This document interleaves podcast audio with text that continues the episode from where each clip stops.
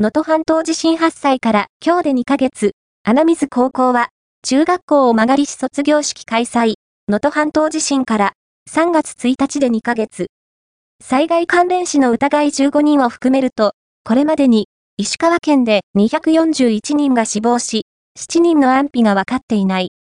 穴水町の県立高校の生徒たちは、校舎が被害を受けたため、中学校を間借りして卒業式に臨んだ。地震の影響で、正門に続く坂が崩壊し、グラウンドにも地割れなどの被害が確認された石川県の穴水高校。卒業式は同じ町内にある穴水中学校の体育館を間借りして行われた。門出の日を迎えたのは3年生34人。式ではクラスの代表が卒業証書を受け取り、卒業生を代表して松村光流さんが当時で被災地への思いを述べた。卒業生、松村光流さん、強く、能登の復興のために立ち上がろうと心に刻んだことは、これから、社会の荒波の中に出ていく上でも、とても大切な試練だったと思います。